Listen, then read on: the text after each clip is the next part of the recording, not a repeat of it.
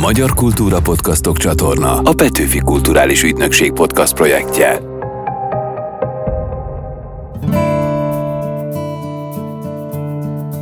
Ez a Petőfi Emlékév hivatalos podcastje, a Talpig Magyar, ahogy a reformkor nyomot hagy, Éréd Ládán vagyok.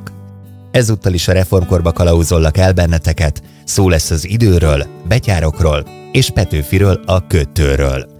Miként befolyásolta az életet a 19. század második felében megváltozott órához való viszony? Ez nem elhatározás kérdése volt, hanem egy természetes következménye a modernizációs folyamatnak. Miért nem jó ötlet romantizálni a betyárokat? Elén pattan egy ember pisztolyal a kezébe, és elveszi azt, ami az enyém. Nem gondolnám, hogy ez bárki romantikus dologként élné meg, ezek az emberek bűnözők. Hogyan lehet Petőfiről közhelyek nélkül írni? Örkény mondta azt, hogy hajoljunk előre, nézzünk át a lábunk között, és nézzük meg, hogy hogyan látjuk a világot. Kérlek iratkozzatok fel a csatornánkra, most pedig itt az idő, irány a reformkor. A 19. század közepéig a vidéken, sőt a városban élők egy részének is a nap keléséhez és nyugvásához igazodott a napirendje, az éves ciklust pedig a mezőgazdasági munkák rendje szabályozta, ezt tagolták dátumozás helyett az ünnepnapok. Hogyan és miért változott meg az időhöz való viszonyunk a 19. század második felében? Erről is kérdezem Fónagy Zoltán történészt. Szia, köszöntelek a stúdióban. Szia, Adam. Ahhoz képest, hogy azért már az ókorból ismerhetünk naptárakat, illetve hogy a Gergely naptár is már eléggé régi találmánynak számít. Kicsit furcsálom, hogy ilyen sokáig csak a nap és a mezőgazdaság volt a szempont, ami alapján meghatározták a dolgaikat. Miért volt ez így? Sőt, nem csak naptár ismerünk olyan régóta, hanem a naptárnál az időt pontosabban mérő eszközöket is, azaz különböző típusú órákat. Tehát nem a technikán múlott, hogy ennek hmm. olyan kicsi volt a szerepe, hanem arról van szó, hogy igen, léteztek naptárak, léteztek időmérő szerkezetek, középkorban is, régebben is, de ez a társadalom nagyon-nagyon kis részét, mondhatjuk, hogy elenyésző részét érintette. Tehát nagyon kevesen voltak olyanok, akiknek a hétköznapi életéhez az életének a tagolásához szüksége volt naptárra, vagy pláne órára. Ennek egyszerűen az a magyarázata, hogy az iparosodás előtt az emberek túlnyomó többsége mezőgazdaságból élt, ahol természetesen a természetnek a ciklusai határozzák meg az életét, nem pedig az óra. Honnan tudták, hogy mikor és kinek kell ünnepelni a születésnapját? Vagy ez abszolút mellékes volt? Születésnapot nem igen ünnepeltek, mert hogy nem egészen a 19. századig nem nagyon jellemző az, hogy pontosan számon tartsák az emberek akár az életkorukat is. Tehát Magyarországon kb. a 18. században felekezettől, településtől függően kezdődik az anyakönyvezés. Tehát egyáltalán akkor rögzítik, hogy mikor született valaki, de, de az átlagembert az sem érdekli. Hogy mondjak egy érdekes példát, Kossuth Lajosnak, aki 1802-ben született, nem tudjuk a pontos születésnapját, csak valószínűsítjük, hogy szeptember ő sem tudta. Mert hogy Ugyan őt már anyakönyvezték, de valamikor gyerek vagy ifjú korában annak az egyházközségnek a anyakönyvei elégtek, tehát nem lehetett utólag visszanézni, és a család nem tartotta számon, hogy szeptember hányadikán született a gyerek, tehát a születésnapoknak nem tulajdonítottak nagy jelentőséget. 18. század nem ugye a születésnapjukat, hanem az életkorukat sem tudták az embereknek a túlnyomó többsége, csak úgy hozzávetőlegesen, tehát nagyjából gyerek, felnőtt vagy öreg. Ennek ellenére a 19 19. század második felében az idő kezd egyre fontosabbá válni. Mi hozza ezt a változást? Ekkor már van órájuk? Zsebóra, karóra, bármi? terjed. De nem nincs mindenkinek, de például a 19. század közepén már akár egy parasztházban is megjelenik a fali óra. Nem a zsebórák, mindig előbb a nagyobb szerkezetek. A kakukkos óra? Kakukkos vagy nem kakukkos, ingás, de, de, de, de egyszerű faházas órák, de 19. században megjelenik. Mondjuk a század második felében, vagy utolsó harmadában akár egy szakmunkásnak például már zsebórája is lehet, az eleinte még státuszszimbólum szerepet is betölt, és a közép- és felső osztályok életében pedig már a század első felében is magától értetődő, hogy van otthon falonnóra, van zsebóra, és legalábbis a férfiaknál. Na, hogy mi az a három új fejlemény, ami megnöveli az órának a szerepét? Az egyik, hogy megjelennek a géperejű közlekedési eszközök, és ezt kezdik egyre többen igénybe venni. Hát ezek közül a legkorábbi a gőzhajó, de sokkal többen veszik igénybe majd a század második felétől kiépülő vasúthálózatot, ami menetrendhez van kötve, méghozzá percre pontos menetrendhez, tehát ez egy olyan tapasztalat, ami tömegeket ér el, hogy az órához kell igazítani az indulás érkezési terveket. A másik az iskoláztatásnak az általánossá válása. Ez teljessé a dualizmus korában, tehát kiegyezés és az első világháború között válik. Az iskola az, ami egy pontos kezdethez van kötve óra szerinti kezdethez. Az iskolába járás általánossá válásának nem csak az az óriási jelentősége, hogy megszűnik az analfabetizmus, hanem ez egy hatalmas szocializációs eszköz, hogy gyerekkorban megtanítják, hozzászoktatják a gyerekeket ahhoz, hogy óra szerint kell érkezni, és az óra végéig egy helybe kell ülni. A harmadik ilyen új fejlemény az iparosodás. Az ipari munka az, aminek a során egyre többen, tehát ahogy a társadalmon belül a munkavállalók arányában emelkedik az ipari munkát végző aránya, ez egy olyan eszköz, ami ezt az új típusú időfegyelmet elsajátítatja egyre több emberrel. Ugye az ipari munka az már független az évszakoktól, és akkor itt itt jön be az éjszaka gyarmatosítása. gyarmatosítása, tehát hogy ennek a monoton idő használatnak, tehát ami már független az évszakok változásától, független a, akár a nappal és az éjszaka változásától is. Ennek a felső foka az a három műszakos munkavégzés. Hiszen ugye már van gáz, később az elektromos áram is érkezik. Igen, ennek megint csak volt egy technikai előfeltétel, hogy olyan mesterséges fények legyenek, amik nél lehet munkát végezni, és ez valóban előbb a gázvilágítás, aztán a villanyvilágítás volt. Tehát ez az a munkaforma, a három műszakos gyári munka, ami a tökéletes ellentéte, a másik véglet a mezőgazdasági munkának az évszakokhoz és a napszakok változásához kötött voltával szemben. Szemet szúrt, hogy 1871-ben kialakult a budapesti idő, bevezették ennek a fogalmát, de csak 20 évvel később lett úgymond közép-európai zónaidőhöz igazítva ez az egész. Mennyire voltunk mi magyarok ebben elmaradva, illetve amíg nem volt meg ez az egységes zónaidő, addig mennyire lehetett konkrétan gondolkodni abban, hogy mondjuk egy külföldi csatlakozásra pontosan érkezik az ember? Az időzónák születése az a vasúti közlekedésnek az elterjedéséhez kötődött. Korábban minden helynek saját ideje volt, tehát akkor volt dél, amikor abban a városban, az adott városban a legmagasabban állt a nap. Ezt nagyon egyszerű műszerekkel, akár egy fizikatanár meg tudta állapítani, egy amatőr csillagász, stb. nagyon-nagyon egyszerű műszerekkel, és ehhez igazították a városnak az óráit. Ez például azt jelenti, hogy a mai Magyarországon mondjuk Szombathely és Nyíregyháza között körülbelül negyed órányi különbség van, tehát Szombathelyen negyed órával később van dél.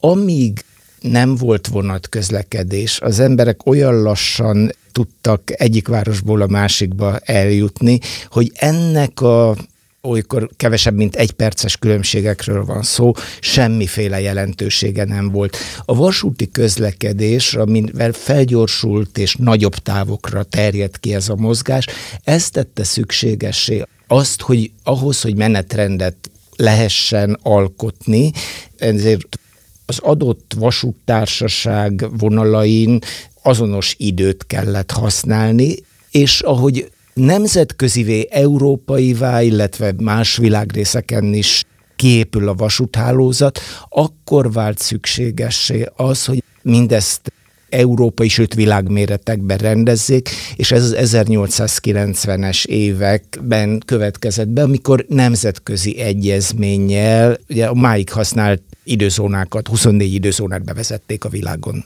Szokásunkhoz híven nézzük azt, hogy hogyan hagy nyomot a reformkor a mában.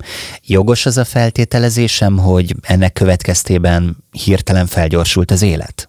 A folyamat, ahogyan az óra átvette az uralmát felettünk, ez nem elhatározás kérdése volt, hanem egy természetes következménye a modernizációs folyamatnak. Annak, hogy a gépek felgyorsítják az életünket, és annak, hogy sokkal nagyobb szervezetekben kell összehangolni az emberi tevékenységeket, mondjuk szemben egy családi alapon működő paraszgazdasággal. Az élet nem hirtelen gyorsult föl, ezt a folyamatot, az idő felgyorsulását egy kicsit hólabda-szerűen képzeljük el. És ez a hólabda modernizáció során úgy gyorsul fel az ő életük, egyrészt felgyorsul, másrészt egyre inkább átveszi fölöttük a diktatúrát, az óra, ahhoz igazítják az életüket akkor ezek szerint legalább részben mutogathatok újjal a reformkori ősökre, amikor elkések valahonnan. Zoltán, nagyon szépen köszönöm a beszélgetést és az idődet. Köszönöm a meghívást.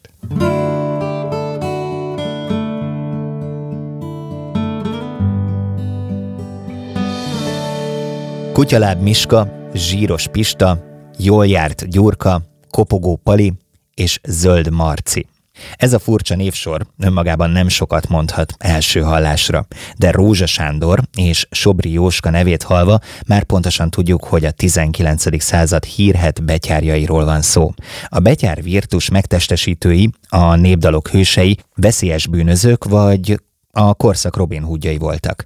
Ennek járunk most utána Katona Csaba történés segítségével. Szia, köszöntelek a stúdióban! Szerbusz, köszöntöm kedves hallgatókat és téged is. Mielőtt bármibe belekezdünk, ezek közül a beszélő nevek közül valamelyikre van reflektálásod? Azért ezek elég jó felvett nevek. Így van, tehát ezek nyilvánvalóan a korabeli slang nyomán megszületett nevek, nem pedig a polgári nevek. Talán Zöld Marcia kivétel, ő, ha jól emlékszem, valóban ezt a nevet viselte, az összes többi az mondjuk olyan beszélő név. Mi a betyárság kialakulásának a társadalmi háttere? Hogyan jött ez létre? Igazából, ha nem is mindig így nevezték, de a betyárság az olyan értelemben mindig létezett, hogy voltak törvényen kívül élő, erőszakos cselekedetekből, fosztogatásokból, rablásokból élő emberek. Itt az előbb említetted ugye a Robin Hood hasonlatot, hát ő ugye messze a középkorban élt, ha ugyan élt, abban a formában biztosan nem, ahogy a regék, a mondák és a mesék megőrizték az alakját, de ugye az egésznek a lényege, hogy vannak fiatal emberek, akik törvényen kívül élnek, és nem munkából, hanem a törvény által üldözve különféle rablásokból, fosztogatásokból tartják fel magukat. Ez a 18-19. századi Magyarországon egyébként jellemző volt, hozzáteszem, hogy nem csak Magyarországon, és nem csak ezekben a századokban. Próbáltam egyébként fejtegetni, hogy tulajdonképpen itt bűnözőkről van szó, de mégis valahogy romantikussá tesszük rajtuk keresztül a bűnözést. Ez vajon miért történhetett? Valószínűleg valami olyasmi lehet ennek a gyökere, hogy lázadni a birodalom ellen. Ilyesmi. Ezt a dolgot ugye, ha megnézzük. Igen, én úgy fogalmaznék, amit egyszer egy kabaréba hallottam, hogy különféle fogalmakkal operál az ember, amikor megfogalmazza a gondolatait, és mennyire jól hangzik az, hogy ha kell, akkor küzdök a hazáért, de adózni az államnak azt nem szeretek. Hm. Mert, mert az nem esik jól, a kivesik az emberből a pénzt. Na most ugye mi a különbség a haza meg, a, meg az állam között? Ugye igazából ez csak megfogalmazás kérdése, hogyha jól megnézzük. Csak az egyik egy negatív kontextusba helyezi ezt a fogalmat, a másik pedig egy pozitív kontextusba. És a helyzet az, hogy amennyire meg tudom én ítélni, a mindenkori hatalommal szembe, főleg a elnyomottabb rétegek, a szegényebb rétegek, a kiszolgáltatottabb rétegek, a társadalmi ranglétre alján levők, azok mindig is egy ellenérzéssel viseltettek okkal vagy ok nélkül esetleg a kettő, nem zárja ki egymást, természetesen a kettő együttes hatásaként úgy érzik, hogy velük szemben egy elnyomó hatalmat képvisel az állam. És van egy olyan vágy, hogy valahogy meg lehessen jeleníteni azokat az embereket, akik helyettünk is szembe mennek az állammal, akik meg tudják fricskázni a hatalmat, akik, akik valamilyen módon legalábbis elvéletileg igazságot szolgáltatnak, hogy nem mindig a gazdag, az erős, a hatalmas, a hatalom győzön. Ez a fajta vágy munkálhat az emberekben akkor, amikor romantizálni kezdik az ilyen úgymond normaszegő magatartásoknak az elkövetőit. Mennyire voltak ők ténylegesen veszélyesek? Veszélyesek voltak. Tehát ember nem volt a Földön, aki romantikusnak talált volna egy betyárt, aki kirabolja. Most nem arról beszélek, hogy az életét veszélyezteti. De természetesen erre is volt példa idézőjeltől téve a természetesen, hogy megsebesítette horribile dictum, megölte az áldozatát valamelyik betyár. Tehát modellezzük a helyzetet, megyek valahova, elém egy ember, pisztolyal a kezébe, és elveszi azt, ami az enyém. Legyen az a pénztárcám, legyen az az áram a kocsimon. Nem gondolnám, hogy ez bárki romantikus dologként élné meg, és az én privát véleményem az nagyon egyszerű, hogy ilyenkor kinek mi van a fejében, amikor erőszakkal rákényszerít egy embert arra, hogy a tulajdonát átadja neki, hogy közben azt kiabálja, hogy éljen a haza, éljen a párt, vagy egyszerűen annyit, hogy dögölj meg ad ide, ez igazából mindegy. Erőszaktevőkről beszélünk, Következésképpen fizikai fenyegetés áll minden ilyen rablás hátterébe, innentől kezdve egyszerű a válasz, ezek az emberek bűnözők. Nézzük akkor Rózsa Sándort, mert hogy vele kapcsolatban hozták párhuzamba a Robin Hood jelenséget. Voltak ilyen legendák, meg mendemondák, hogy ő csak a gazdagoktól vett el, és a szegényeknek adott. Állítólag ez nem igaz. Ez biztos, hogy nem igaz.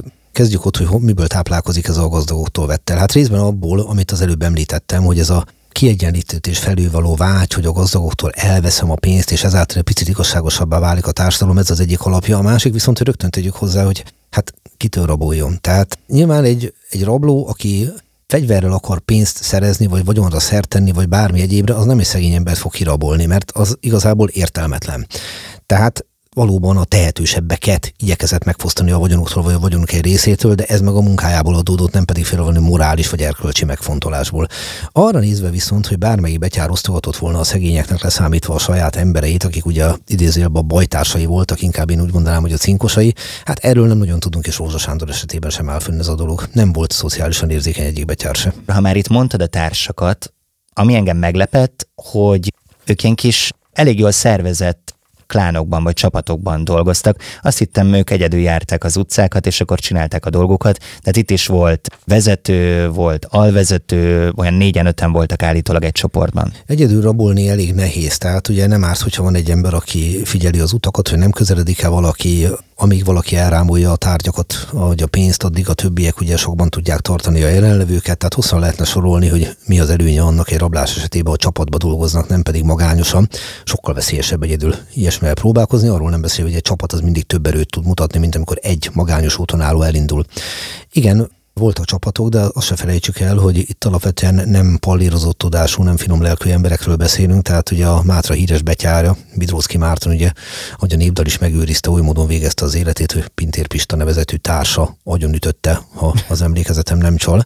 Tehát ne úgy képzeljük el, hogy egy ilyen nagyon szoros bajtársi szövetség, mindenki egyért egy, mindenkiért, mind Ártáján, Átó, Sportos és Aramis, hanem ezek az emberek bizony gyakran egymásra is vitába szálltak, és ezek a viták gyakran végződtek súlyos verekedésekkel, esetleg halállal de ha már ezt így mondod, akkor beszéljünk még egy kicsit erről a hierarchiáról, mert hogy valahonnan származnia kell a betyárbecsületnek. A betyárbecsület is csak olyan, hogy általában véve úgy nézett ki a dolog, hogy a elrabolt összegből egy rész megillette a vezért, legalábbis állítólag, és a többieknek is jutott valamennyi rész. De ezt, de ezt, de ezt őrzik a kalózokról is, ezeket a történeteket, hogy így osztoztak, és még sok más helyről is.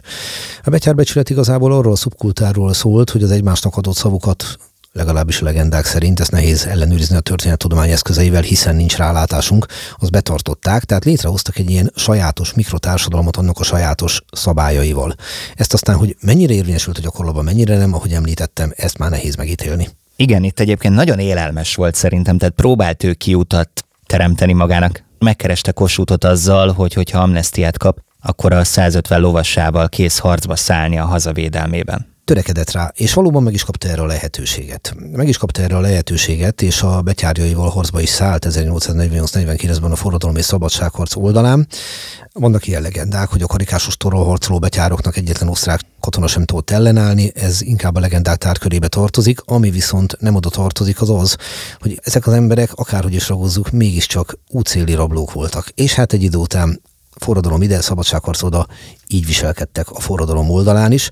Úgyhogy volt arra példa, hogy a falut földultak, bántották az ott élő lakosságot, ennek következtében aztán Bukovi Sebő, aki a délvidéki dolgokért volt felelős, magyar kormány részéről nagyon hamar fel is oszlatta ezt a csapatot, mert több volt a káruk, mint a hasznuk. Ugye Rózsa Sándor az Alföld környékén munkálkodott, és akkor kanyarodjunk át Sobri Jóskára, ő a bakonyi betyárunk. Ők találkoztak valaha? Nem tudok róla, és ez nagyjából azt jelenti, hogy nem.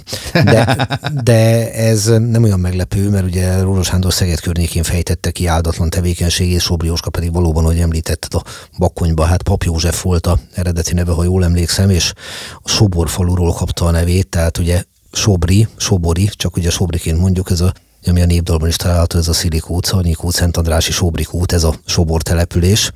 És hát ő valóban szintén egy rabló csapat élén tevékenykedett a Bakonyba, ugye Milfajt Ferkónak hívták a helyettesét, akit elfogtak és felakasztottak. Ő aztán nagyon meglepett engem, mert teljesen másképpen volt róla, mielőtt elkezdtem utána olvasni.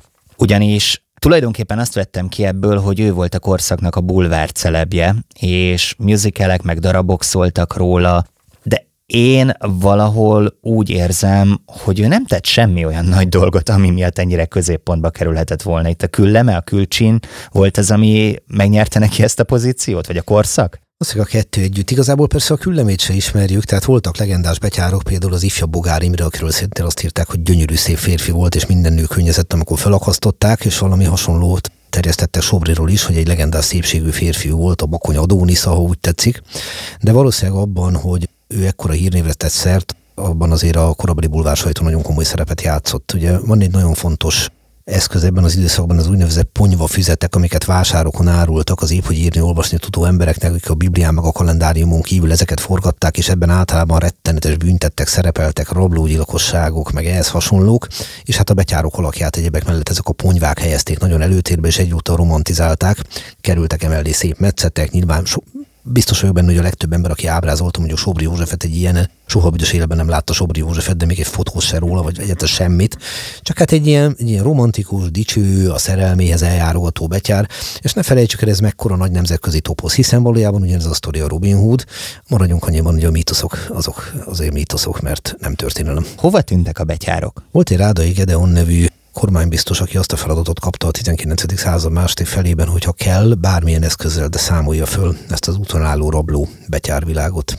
És ő pedig nem válogatott az eszközökbe, ha kellett, ugyanolyan kegyetlenséggel lépett fel a betyárok ellen, sőt a betyárok támogatói ellen mint maguk a betyárok is cselekedtek nem egyszer, hiszen ne felejtsük el, szívbaj nélkül megkínoztak bárkit. Most a betyárokra gondolok, ha arról volt szó, hogy ki kellett faggatni, hogy hol vannak elrejtett vagyontárgyak vagy pénz.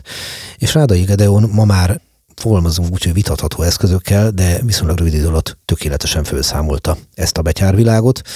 A utolsó betyárok, akikről tudunk, még ugye a 20. század elején még éldegéltek, de például ilyen Savonyi Jóska, aki jól emlékszem a 20-as évek elején, a 20. század elején halt meg, de akkor már nem tevékenykedett betyárként, illetve Kárpátalján emlegették Nikolás Suhájt, mint a féle utolsó betyárt, ő talán még a tízes években is követett el hasonló cselekedeteket, de igazából a betyárság nagyjából ugye a monarchia vége felé elment, eltűnt a térképről. Csak hogy happy end fejezzük be ezt a beszélgetést, tudsz olyan betyárt mondani, aki valaha próbált jó útra térni, és mondjuk sikerült is neki? Általában Somogyi Jóskát szokták így emlegetni, hogy az élete utolsó évtizedeiben már normális civilként élte az életét. Ez nagyon jól hangzik, de azért ne felejtsük el, hogy az életkor előre haladtával egyre nehezebb utcai betyárként vagy pusztai betyárként tevékenykedni. Tehát én nem vagyok benne biztos, hogy mindig a belső meggyőződés motiválta az embereket arra, hogy abba hagyják a korábbi tevékenységüket. Tehát akkor igazából Rózsa Sándornak a Kossuthtal kötött paktuma az nem a jóra fordulásnak az első lépése? Nem ítélhetem meg, hogy mi munkált Rózsa Sándor fejébe. Lehet, hogy ő valóban megpróbálta maga mögött hagyni korábbi bűnözői múltját. Lehet, hogy tényleg komolyan gondolta, lehet, hogy ebben valóban egy lehetőséget látott. Amit tudok, az az, hogy a gyakorlat azt igazolta, hogy képtelen volt hátrahagyni a múltját. Hát, hogyha valamit ki kell emelnem, amit a betyároknak köszönhetünk, az ételek betyármódra. Tehát ez egy olyan dolog, aminek a mai napig tudok örülni, és köszönöm, hogy kicsit helyre raktad a fejünkben az ő pozíciójukat. Katona Csaba, hálás vagyok a beszélgetésért. Én köszönöm a figyelmet, minden jót kívánok.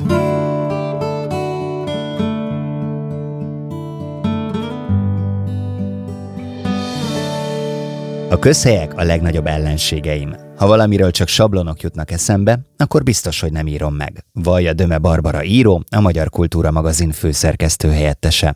Fontos szerepet töltenek be az életében a Sándorok, most épp ismeretlen celebként. Sőt, még a János Vitézt is újra gondoljuk majd. Szia, üdvözöllek a stúdióban. Köszönöm szépen a megkívást. Ez a közhely, mint ellenségkép engem nagyon megfogott, és a fentebbi állításomat mi sem igazolja jobban, hogy elolvastam a Kötő című tárcanovelládat, engem nagyon behúzott. Röviden, ebben egy árva asztalos a főszereplő, aki az őt felnevelő Petőfi rajongó apácától ezt a nevet kapja, ugye január 1-én találja őt meg, tehát ez is segít benne, és hát igazából csalással próbálják visszaszerezni a polgármester által szerencsejátékon elbukott falu örökségét. Ennél többet akkor kaptok, hogy elolvassátok, egyébként nagyon érdemes. De hogy jutott ez eszedbe éppen a Petőfi 200 emlékév kapcsán? Hát pont emiatt egyébként, tehát ugye a bicentenárium nagyon jó arra, hogy Petőfiről olyan képet kapjunk, amit nem ismertünk eddig. Hát mindannyian tudjuk, én főleg, mert egy másik időszakban nőttem fel, mint te, amit az iskolában tanítottak velünk Petőfiről, az egy egészen más kép, mint amit most. Úgy, hogy egy kicsit utána járunk meg, megkapargatjuk az ő életét, megismerünk. És a Magyar Író Szövetség hirdetette egy versenyt, egy novellaíró versenyt, hogy írjunk novellát adott témára. Ez mindig így történik, és jókai ilyenkor a téma.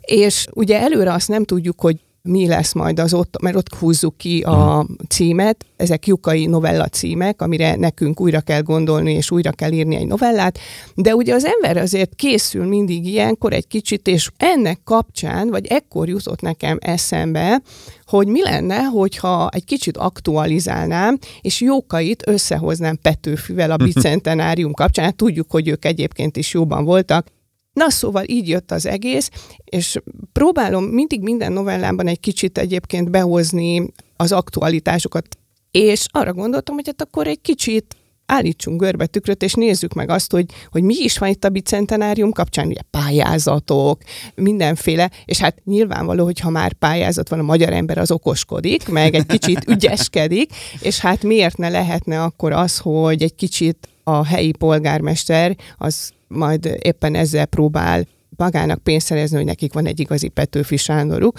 Úgyhogy tulajdonképpen így jött, és aztán pedig minden más, ahogy én élek, tehát kicsit fejreállítva. Tehát ugye Örkény mondta azt, hogy hajoljunk előre, nézzünk át a lábunk között, és nézzük meg, hogy hogyan látjuk a világot, ő így éli az életét. Hát na én pontosan ugyanígy, tehát én is valahogy mindig mindent azt hiszem, hogy kicsit más szemszögből látok vagy élek meg kanyarodjunk rá erre a bizonyos írásra, erre a Sanyira, mert hogy egyrészt egy nagyon szórakoztató alkotás, a Sanyi, az ismeretlen celeb című regényed, de a Petőfi Bicentenárium évében zsigerből azt lehetne elsőre gondolni, hogy ez a nemzetünk költőjének valamilyen átgondolása, de köze nincs hozzá. Hát semmi. És egyébként, egyébként tudod mi a jó, hogy akárhová megyek, akármilyen interjúra mindig mindenki magára veszi. Tehát most itt vagyok Komolyan. a Petőfi, Bicentenárium kapcsán beszélgetünk a Talpig Magyarban, és Petőfi Sanyit látjuk Sanyiban. De a múltkor elmentem egy rádióba, ahol Sanyinak hívták a tulajdonost, és ő pedig azt mondta, hogy ez róla szól. Hát persze, szóval ezért jó ez, mert mindenkiről szól, és mindenről szól, de egyébként természetesen nem Petőfi Sándorról, és valóban nincs köze hozzá, de Egyébként szóval tényleg mindenki és mindig magára veszi valahogy, ami jó, mert pont ez volt a célom, hogy egy kicsit tényleg görbetükröt állítsak magamnak és magunknak, és ha elolvassuk és magunkra ismerünk, és azt mondjuk, hogy hú, hát ezt tényleg évek óta rosszul csinálom, vagy nevetséges vagyok, és ezáltal egy picit tudok ezen változtatni, akkor már megérte, de hát akkor is megérte, ha csak elolvassuk és egy kicsit jól érezzük magunkat. Ugye itt is egy falun vagyunk, egy ügyeskedő házas pár a központi szereplője ennek a műnek, ők egy panziót üzemeltetnek, és hát a férfi az időnként csodákat művel, de hogy ezek milyenek, meg hogyan sikerülnek, az egy másik kérdés. Hogyha valaki jól szeretne szórakozni, akkor szerintem mindenképpen érdemes ezt elolvasnia. De maga a regény ez egy nagy dolog íróként. Ez régi vágyad volt, hogy megszülessen, vagy egyszerűen csak volt egy lehetőség, és leírtad, ami benned volt? Na, hogy akkor Petőfihez kapcsolódjak egy kicsit, én gyerekkoromban Petőfi Sándor akartam lenni. Komolyan? Miért? Igen. Hát azért, mert nekem az író, meg a költő, az Petőfi Sándor volt. Mint ahogy mindenkinek, nem? Tehát elmész falura mondjuk, vagy elmész bárhová, és megkérdezed az embereket, hogy mondja neked egy költőt, az hogy biztos, hogy Petőfi Sándort fogják Főleg a mondani. Petőfi Sándor utcában. Így van. Na, tehát Petőfi Sándor akartam lenni, aztán, amikor már kicsit okosabb voltam, akkor értem, hogy nem lehetek Petőfi, akkor viszont arra gondoltam, hogy milyen jó lenne egy időgépet készíteni, és találkozni Petőfi Sándorral. Aztán képzeld el, hogy ez összejött. Megismerkedtem Prágai Tamás íróval, aki sajnos már nincs köztünk, nagyon fiatalon 2015-ben meghalt, és Tamás lett nekem a mentorom. És Tamás egy kicsi településen élt a Velencei tó mellett, és, ezen, és elmondta nekem nagyon sokszor, hogy ott ugye szintén költőként Petőfi Sándort ismerték az emberek, ezért őt elkezdték automatikusan Petőfinek nevezni. Tehát ő volt a faluban Petőfi Sándor, és ez milyen, milyen komikus, vagy milyen érdekes fintora a sorsnak, hogy Petőfit akartam megismerni, Petőfitől szerettem volna tanulni, és aztán Petőfitől tanultam, úgymond, mert hogy Tamástól rengeteget tanultam a szakmáról, és ő volt az, akit életében Petőfinek neveztek a faluban. És ha már ez az időgép összejött, akkor egy picit alkottál is, mert hogy a Magyar Kultúra magazin segítségével Petőfi János vitézét újraértelmezted, méghozzá Iluska szemszögéből. Igen, nagy célom nekem az, hogy úgy meséljük el ezeket a történeteket, ahogy más még nem tette meg.